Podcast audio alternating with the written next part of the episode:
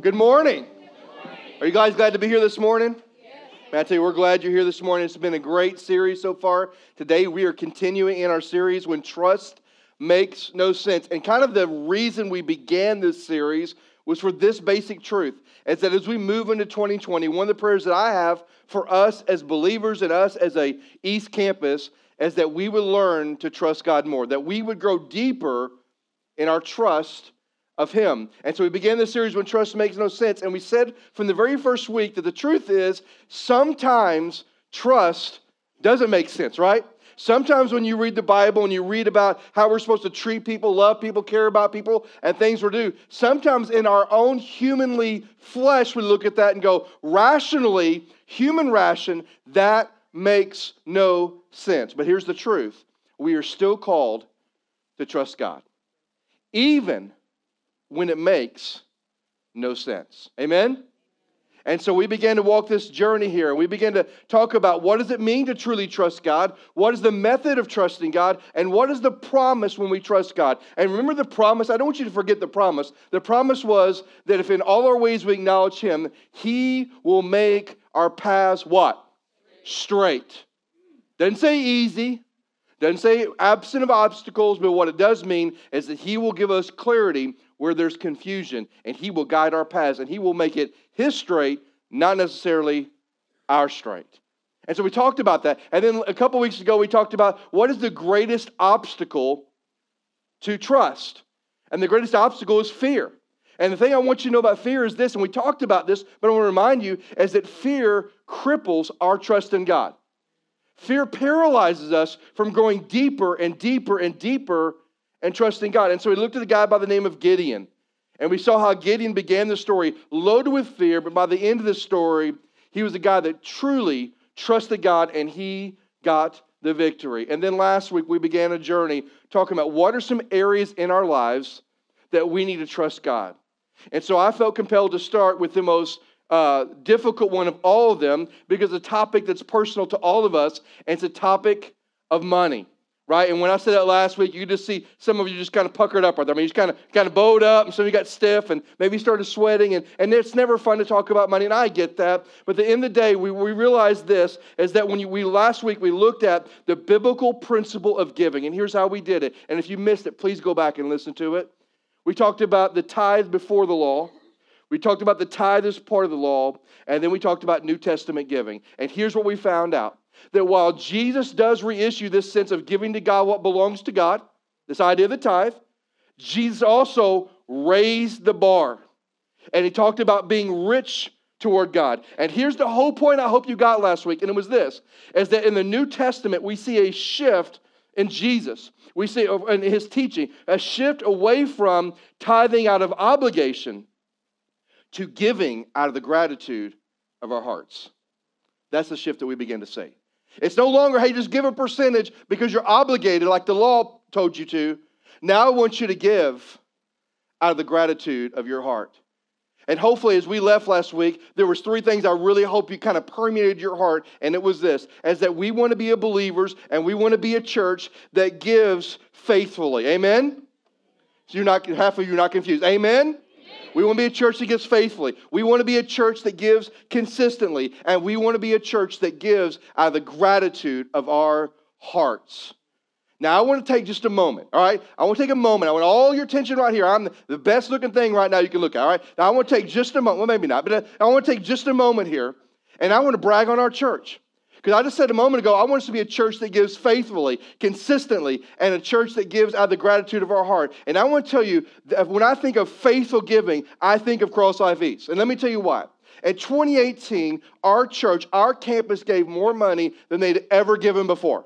It was unbelievable the giving in 2018 for Cross Life East. But even with this amazing giving that our church had given, we still had a shortfall of about 30% of our budget. Budget being, you know, personnel and insurance and ministry and benevolence and rent and everything you can imagine a church pays for. We still, while we did so good, there was still a 30% shortfall that Oviedo campus picked up, which translates to about $60,000. But let me tell you about 2019. Everybody say 2019. See, 2019, everything changed. For the first time in the history of this church and of this campus, we, we totally met our budget. Everything together, we met that. Can we celebrate that this morning? Now, listen. Not only did we meet our budget, are you ready? Not only we meet our budget, we blew the socks off our budget. We not only met our budget with all those things I mentioned involved, we exceeded our budget by 30%. We went from a $60,000 shortfall to a $60,000 surplus in one year. Can we just thank God for that? Now, some, now some of you are going, okay, okay, okay, okay, here's what I'm saying. Doug, where's the $60,000 going, right? Let me tell you where it's going, all right? It is going to an account for us. An account that when God opens the door begins the journey of us finding a permanent home. We have a nest egg to begin that journey. And everything, amen. Yeah, amen. I'm ready for that. Are you ready for that? And, and, and as this year, as we go through this year, and maybe we're, we meet that budget, we're faithful to give and to meet that budget, and any surplus we have will go into the same account so that one day, when God begins to open the door and God begins to show us the path, we have a nest egg to begin that journey of having our own home where we can do more ministry in a way that would totally transform the way we do ministry. And I'm excited about that. So I want to take a moment. Listen, if you've ever been in church before and money was talked about, usually it wasn't about bragging on the church, right? And I want to brag on our church. I'm thankful to God that I get to be a part of a church that says we are going to be faithful in one of the most difficult areas of our life, and that's in our stewardship to the Lord. So let's just give God one more time a round of applause. Thank you, Lord. Right? Thank you, Lord. Now, so I don't know if you thought you were going to get bragged on today, but I'm telling you, you have no idea. I see the numbers every week. And as we got to that point, man, I, I was like busting out of joy. I couldn't wait for today so I could brag on the faithfulness. As we've grown as a church and as we've grown spiritually, the faithfulness of people in this body of Christ has done exceedingly abundantly amazing in their giving to the Lord. And I'm so proud of us, and so should we. Now, I know when we talk about giving, here's what I know a couple things. First of all, some people, we still struggle, right? We still struggle with the idea of giving. And there's some people in the room going, No, Doug, I was one of those you were talking about. I was faithful, I was consistent, there was gratitude in my heart. And I'm so proud of you. But let me just warn you real quickly now you become a great threat to the enemy. Now he's going to come after you like maybe he's never come after you before. If you were that faithful and you were consistent and you had gratitude in your heart and you gave joyfully, listen, the enemy's going to do whatever he can to try to divert that into your life. And so today's message is for all of us today. Because the truth of the matter is this when it comes to giving, when we think about giving, there are two primary barriers we all face when it comes to giving. Number one, hoarding, and number two, consuming. Hoarding and consuming. And the reason we hoard and consume is because somewhere in the, in the somewhere along the line we bought into the lie that money brings stability, that money brings security. And I know what you're saying. You're saying, but Doug, it does. And I would say, no, it doesn't. Because it can be gone in a minute.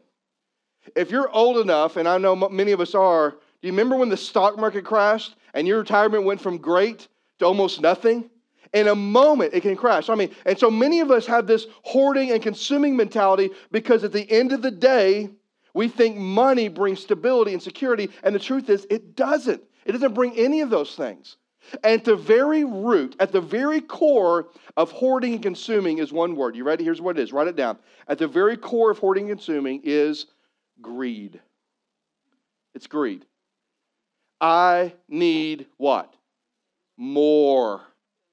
I have a pastor friend of mine who came up with a definition of greed that I love. I wish it had been mine, but it wasn't. And here's his definition of greed. He said, Greed is the need to feed our obsessions. That's greed.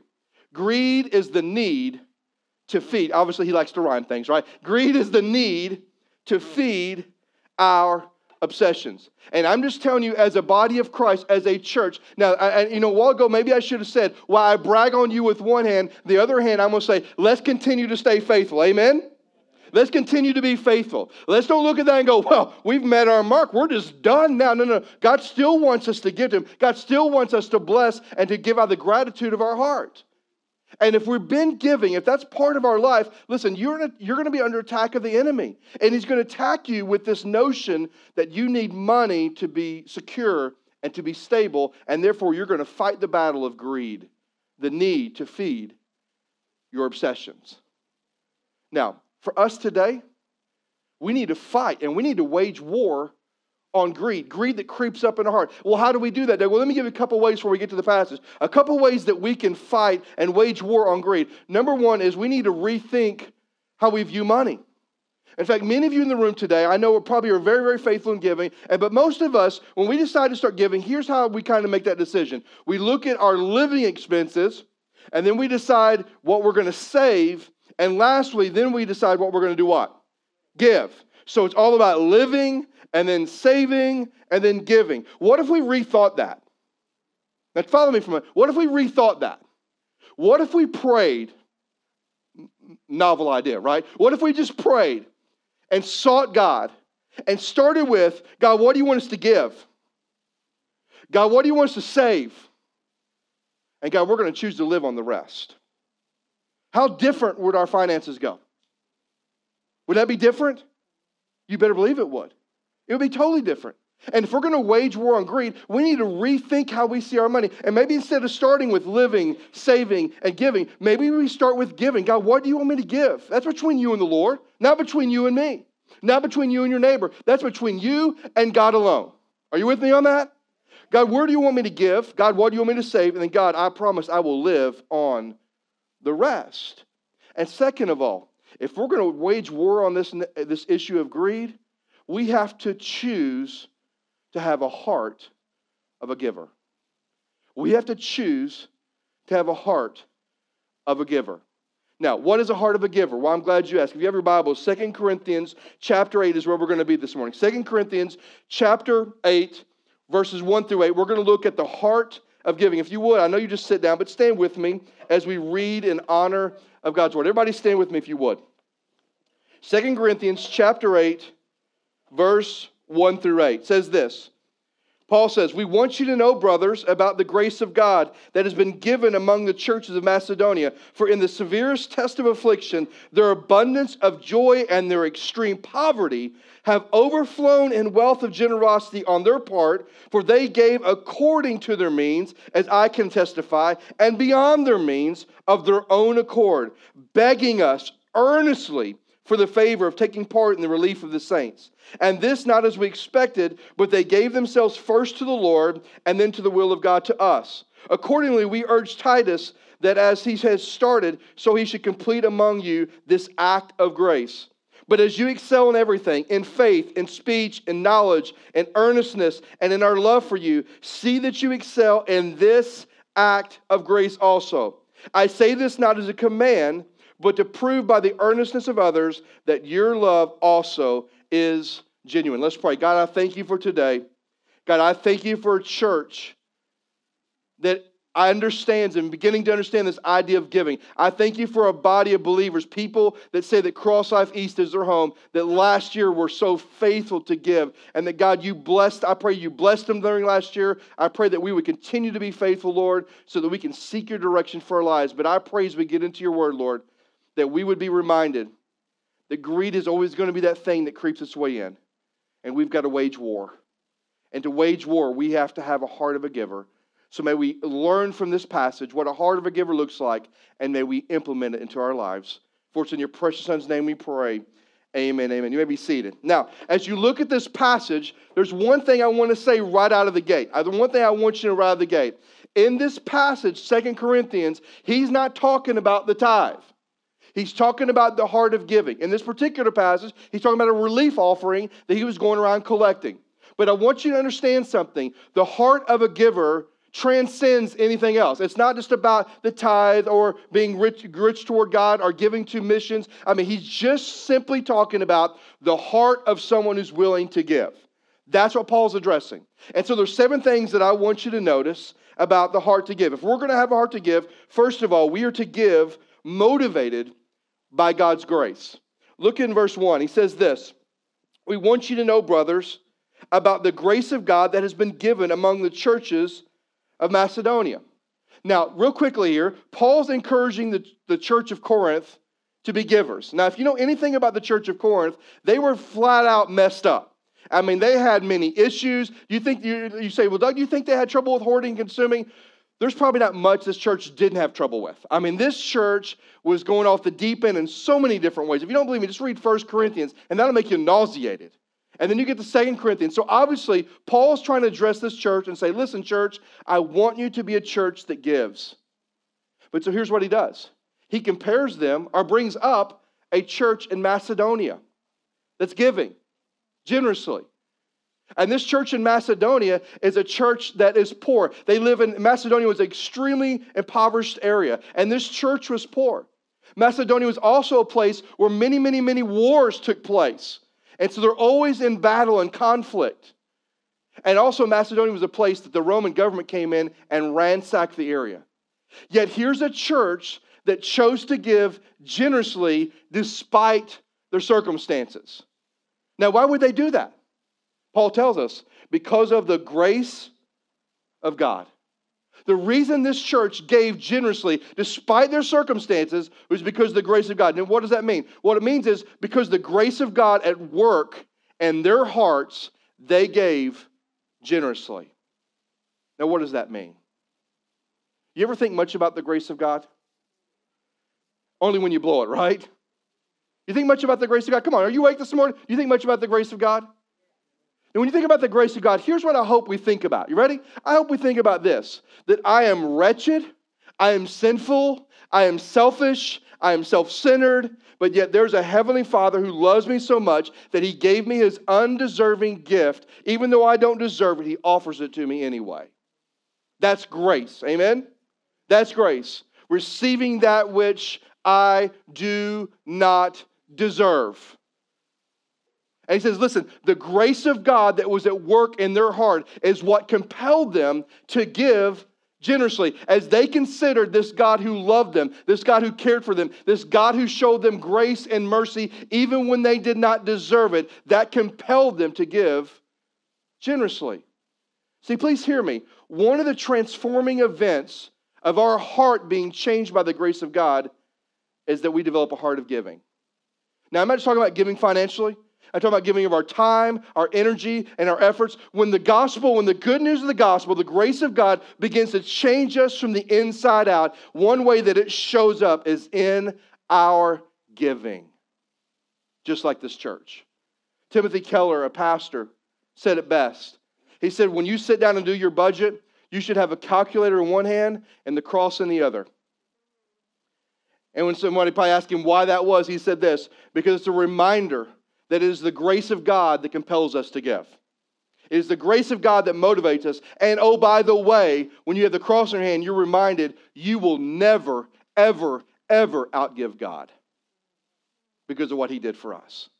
And if we're going to have a heart of givers, if we're going to have a heart of giving, we must give motivated by God's grace. Now, please hear me, church, not motivated by my words not motivated by how you might feel I'm compelling you, or motivated by what everybody else thinks. We need to give motivated by the grace of God that is working in our lives. And I just want to say this as a sidebar. If we feel no compulsion to give, we have to ask the question how much is the grace of God working in my life? Because the transforming effect of God's grace moving in us is that we will become givers financially time wise, and talents. So have a cross in one hand and a calculator in the other. The second thing we must do, we, if we're going to have a heart of giving, we must give with joy. Look at verse 2 with me. He said this For in the severest test of affliction, their abundance of joy and their extreme poverty have overflowed in a wealth of generosity on their part. This church gave with joy in their heart. Now, think about this for a moment. He says, not that they're just being afflicted, it's the severe affliction.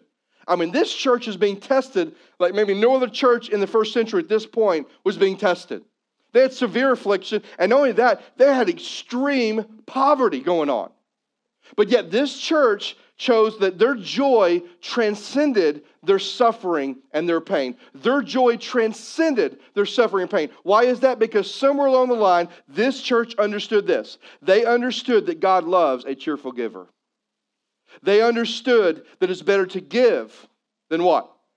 To receive. They understood and they decided we would rather lay treasures in heaven than treasures, treasures on this world. listen, this church did not give begrudgingly, they didn't give reluctantly. They gave out of the joy and the gratitude in their hearts. And if we're going to have a heart of a giver, yes, we need to be motivated by the grace of God, but we need to give with joy, not begrudgingly, not reluctantly, but we need to give with joy, not a sense of duty, but with joy that's in our heart. Number three, if we're going to have a heart of a giver, we need to give generously. Look with me in verse 2 again. Verse 2. It says this having overflowed in a wealth of generosity on their part, for they gave according to their means, underline that, as I can testify, and beyond their means of their own accord. They gave according and they gave beyond. Now, he's talking about a, a heart of generosity that if we're going to be a heart of a giver, we must give generously. It says they gave according to their means, which means they gave proportionately.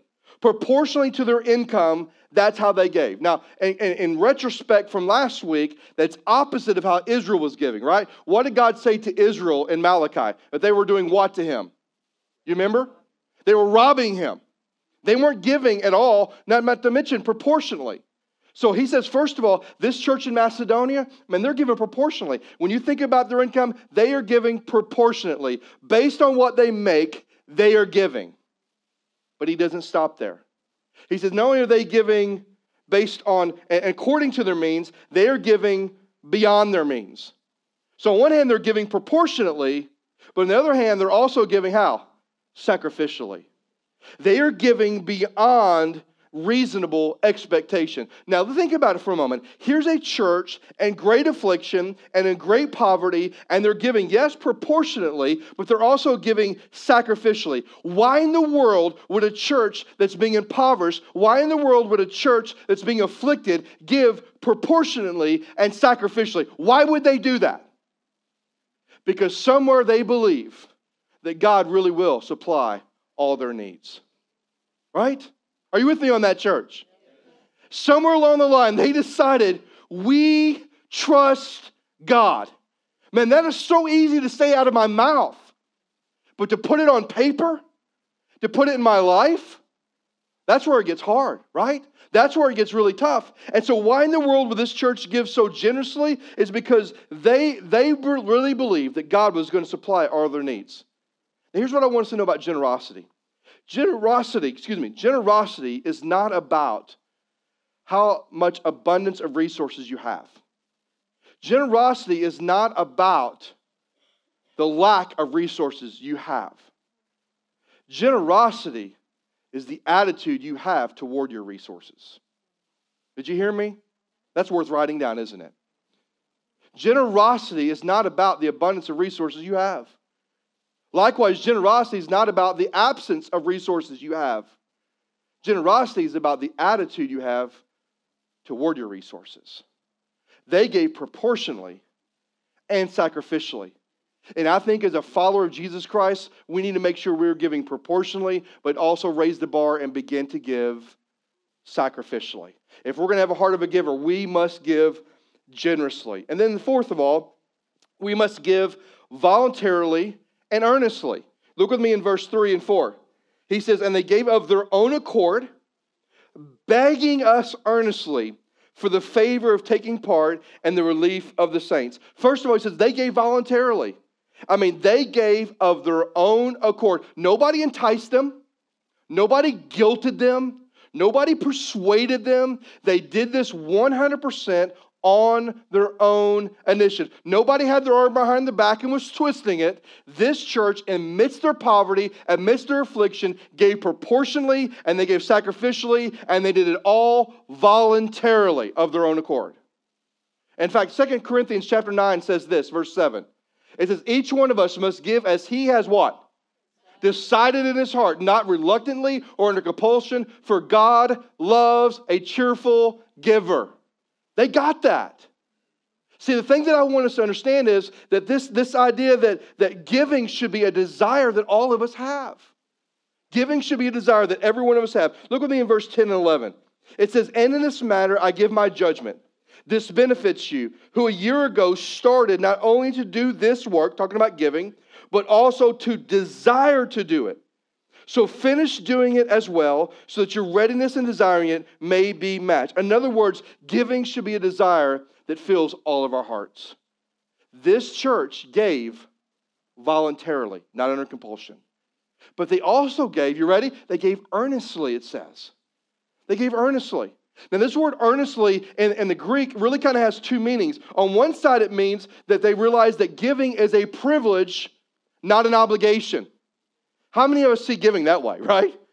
That you know, when in a moment when the offering plate passes, giving is a privilege for us, not a means of obligation.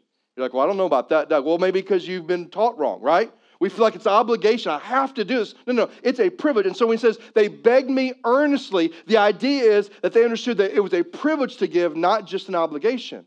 But earnestly not only means that, it also carries the idea of giving eagerly. That they were not only going to give as a privilege, but they were excited about giving. When's the last time we got excited about giving? Right? There's a, there's a person here, I won't call them out by name, they'll know who they are. But there's a person here that many, many, many months ago came to me and said, say, hey, Pastor, man, I can't wait for today. I said, oh, I'm so glad. I'm glad you're excited today. I mean, you know, it's, I'm excited. It's a great day. He said, no, I'm excited. I said, well, why are you so excited? He goes, man, I got a job. I got a new job. I said, oh, man, that's wonderful. He said, and I can't wait. I said, for what? He said, to put my offering in the basket. I thought, what? You're excited about giving? He's like, you better believe it. And I thought, what would happen if we got so eager about giving that when Elijah got up here in a little while and said we're going to give back to the Lord, if we started cheering the offering, like, woo, you know, we're excited about that. What would that look like for us as a church? Now, how many of us want to do that? We're like, well, should we do that? You better believe it because giving is a privilege. It's not an obligation. And I should be eager to say, God, I'm giving back to you a portion of what you've given me. There should be an excitement. Maybe we should start cheering the offering because it reminds us that this belongs to the Lord and I'm doing his kingdom work with it. They gave earnestly. Man, I hope we can figure that one out, right? And then, then fifth of all, it says this if we're going to have a heart of giving, we are to give as an act of worship. Verse 5 says this And this, not as we expected, they gave themselves first to the Lord, and then by the will of God to us. Who did this church of Macedonia first give themselves to? The Lord. Meaning they spent some time seeking the Lord. They spent some time surrendering their lives to the Lord. And we know that giving ourselves to the Lord is crucially important in our faith. In fact, Romans 12, 1 and 2 say this. Romans 12, 1 and 2 says this I appeal to you, therefore, brothers, in the mercies of God, to present your bodies as a living sacrifice, holy and acceptable to God, which is your spiritual act of what? Worship. Giving ourselves to God is an act of worship. And this church, first and foremost, gave themselves to God. They said, God, we're surrendering everything we have to you. You give us wisdom. And then, secondly, then they gave to the cause. Now, why is that important for us? And I want you to hear me. Don't mishear me. Hear me correctly. When we give our hearts to God and our hearts are right with God, our hearts about money and giving will also be right. When we give, when we get right with God, our heart toward giving will also be right. This church gave themselves to God first and then to the cause. And we need to do the same thing. Sixth of all, this. Let's go to this next one. Well, second, of, second to last is this that if we're going to have a heart of giving, we also need to give as a means to grow. Look with me in verse 6 and 7. It says this Accordingly, we urged Titus that he had started so he should complete among you this act of grace. But as you excel in everything, in faith and in speech and in knowledge and in earnestness and in your love for you, see also that you excel in this act of grace. So, what's the act of grace he's talking about? He's talking about giving. He's talking about the act of grace, the act of giving. And Paul's saying, listen, there's some areas of your life you're abounding. Man, you're abounding in faith, and you're abounding in this area, and you're abounding over here. But there's an area I want you to abound as a believer, and I want you to abound in the area of giving. And you're doing great in so many areas. You're following God and you're obeying and you're trusting, but I want you to abound in this area. So, how do we abound in that area? The only way to really abound in giving is to make sure that our giving is consistent. Look, look go back to verse 10 11. Look what he says. And this matter, I give you my judgment. This benefits you, who a year ago you started not only doing this work, but also a desire to do it. Listen to this. So now, finish doing it as well, so that your readiness and desiring it may be matched. In other words, stay consistent. You're doing the right stuff. Don't stop. See, if we're going to be consistent in our giving, that means this. That means we need to make preparation, right? Are you with me on that, church? Say amen. We need to make preparation. Here's what that means that means what you give should be as much part of your budget as your light bill. Because if you don't make any preparation, you will struggle to make giving a priority in your life. Do you make the light bill a priority in your life? Yeah, and if you don't, they shut it off, right? And then you got to pay a rehook hookup fee and all that kind of. So you don't let that light bill go, and it needs to be priority in our lives. And so we need to make sure that we are giving as a means to grow. And then last of all, we are to give as a reflection of our love. We're going to have heart for giving. We need to give as a reflection of our love. Look with me in verse 8, the final verse here. I say this not as a command, but to prove by the earnestness of others that your love is also genuine. In other words, hey, I'm not writing this command to you, but what I want to say is you say you love the kingdom, you say you love the church, you say you love what God is doing. Proof is in the pudding. And here's the pudding you're going to give to this. If you give, you're giving as a reflection of your love to what you say you love. For example, our giving or lack thereof is a reflection of our love for the Lord. I'm not talking about percentage. I'm not talking about amount. I'm just saying the heart of giving. If my heart is not to give God anything, that is a reflection of how much I really do love Him. But if my heart is to be generous, if my heart's to be genuine, and my heart's to be right with God and to honor God with whatever I choose to give Him or whatever He compels me to give Him, that too is a reflection of my love for Him. So here's what I want us to do today I want to challenge us as a church to give, to be givers. You know, if we're going to have a heart of giving, our giving must be motivated by God's grace. Our giving must be joyful. Our giving must be generous. Our giving needs to be voluntary, but filled with earnestness. Our giving should be worshipful. And our giving should be as a means for us to grow in our faith, but our giving also is a reflection of our love for God. And when we look at this Macedonian church and look at all their heart for giving, does that sound like how you give? Does that sound like how we give? Does that sound like my heart and your heart and our hearts for how we give? Are we motivated by the right stuff? Are we filled with joy? Are we generous? Are we are do we doing it voluntarily because we feel obligated? Are we doing it with earnestness, with excitement and joy, and just can't wait for that moment because of privilege? Or do we give reluctantly, under compulsion, and with hesitation? Do we reflect the heart of the Macedonian church or not? So, my prayer for us today is that we would be a church that gives, that we would be a church that decides, I want to give and have the heart of the Macedonian church. So, here's what I'm going to ask you to do. For those of you that are part of Cross Life East, for those of you that say, I belong here, this is my church, this is my home, this is where I'm spiritually being fed, this is the place that I think God has landed me, I'm going to ask you to take up, open your worship folder, and I'm going to ask you to take out this little yellow slip of paper. Just take it out. I'm not going to ask you to do it right now. Just take it out for just a moment.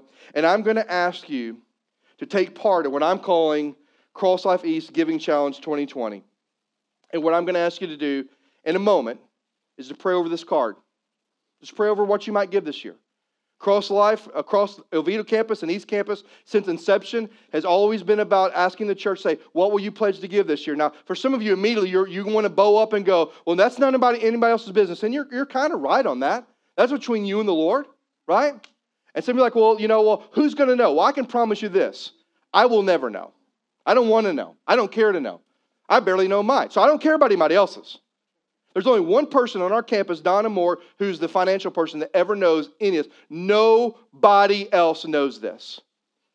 And we're going to ask you to say, okay, this year, here's what I'm pledging to give. You may say, well, Doug, maybe that's a 10%. Maybe that's, I'm going to give this much. Or maybe, Doug, I work on commission. I can't tell you that. Well, just give it. You say, hey, I'm just going to give a percentage of my, whatever it is. This is between you and the Lord, but we are going to ask you to turn us in for this reason. When you put money in that offering plate, don't you want to give it to a church that's going to be a good steward of it? Come on, do you want a church to be a good steward of that? I mean, if you ever see me flying in a jet, you probably know we're not being a good steward, right? Which will never happen, right? But you get what I'm saying. One of the reasons that doing this is so crucial for us as a church is if we are going to be good stewards of the money that the saints of God are giving to the kingdom of God, we need to have at least a ballpark idea of what we're going to be stewarding. And so that's why this is important. Another reason important is when I put my name on this and write down what Sonia have decided to do, it's accountability. Not from anybody, but I'm telling God and I'm going to let my church know this is what I'm going to be doing. And third of all, listen to me, don't miss this. Third of all, the reason this is important is because it's sending a message that I am partnering with God to do the work that God wants to do through Cross Life East. Every penny that's put in this offering basket stays at Cross Life East. Every penny of it. And if you give online, you can click the tab and go down to East Campus, and every penny stays at Cross Life East. It doesn't go anywhere else, it stays at Cross Life East. And when I give, one of the reasons this is so important is because it sends the message that I am partnering with God. And let me just say this to you I believe God is doing something in our church. Do you believe that? Okay, not very convinced. Do you believe that? I believe God is doing something. And I believe there's going to come a day where God is going to begin opening doors and creating pathways for us to have our own home. I believe there's going to come a day where we're going to see an increasing in the staffing of our church. There's going to come a day where we're going to see the growth of ministry, where we're doing ministry like we've never thought about doing ministry before. We're reaching the homes and the hearts of people like never before. But if we're going to experience that, we must have a heart to give like the Macedonian church gave. And it starts for many of us who call themselves Cross Life East members right here. It's accountability. It says, I'm partnering with you, God, but it also says this Hey, church, I want you to be a good steward. Here's what I think you need to be managing. And so I'm going to ask you in a moment, as, as, as people who find this as part of your church, to take a moment and to fill that out. In fact, our small group leaders have already done that. They're going to do it again this morning because they're going to lead the way in that. Now, there's some of you here today going, Great, it's my first time here or I'm new here, and I picked the week the dude talks about giving. Now, doesn't talk about giving, he talks about me filling out a card. And you're like, oh my gosh, what am I going to do with that? Well, let me just say this to you, okay? Today, it's not about you giving anything. What I hope you get today is thinking about the gift that was given for you. So I spent a long time talking about the grace of God. And that grace is extended as much to you as it is anybody else. And so for today, for you, if you're new or you're or your first time here, hey, this is not for you. This is not for you. What is for you is making this decision, this determination. Have I received the grace of God that Doug was just talking about? The grace that says that I'm wretched and I'm sinful and I'm lost, but there's a Savior who loves me and willing to be in a relationship with me. And if that's your story today, it's as simple as just trusting Jesus. It's as simple as surrendering your life. Say, Lord, I believe in the grace of God. I know that He loves me and He died for me, and I receive that today. That's your message. So here's what I'm going to ask you just for a moment. I'm going to ask everybody just to close your eyes and just bow your head just for a moment. Every head bowed and every eye closed, just for a moment. Nobody looking around. And if you're here today and you're that person that says, man, this is church is my home, it's where I belong. I'm part of this. I'm going to ask you, I'm not going to pray right now, but if you're sitting close to a spouse, if you just go ahead and take that little form and just begin to have a quiet conversation. You may say, Doug, I didn't take this home. We need to pray about it. That's fine. You can bring it back next week. But in a moment, when the offering comes, we're going to ask you to put it in there. Whatever you feel led to give, whatever, you whatever God has compelled you to do, that you would do that out of the gratitude of your heart, not out of compulsion. Nobody's watching. Just out of the gratitude of your heart. So right now, if, if that's you in the room, let's go ahead Let's go ahead and you just go ahead and have that conversation with those right around you, your family right around you. Just quietly. And if you're here today and you're new or you don't know Christ as your Savior, would you just consider the grace of God this morning? Would you just consider that He loves you despite your failures, despite your shortcomings? He loves you even though you do not deserve it. And would you just take a moment and say, Lord, I forgive me for my sins, and I trust you as my Savior? right now in the quietness of this moment, in the quietness of this moment, I want us to just take a moment and just respond. If you need to know Christ today, pray that prayer. If you need to make a decision about how, what you're going to give this year to let us as a church be a good steward of that, go ahead and take a moment. We're going to give you two minutes just to, in quietness in the moment, and then I'll pray for us.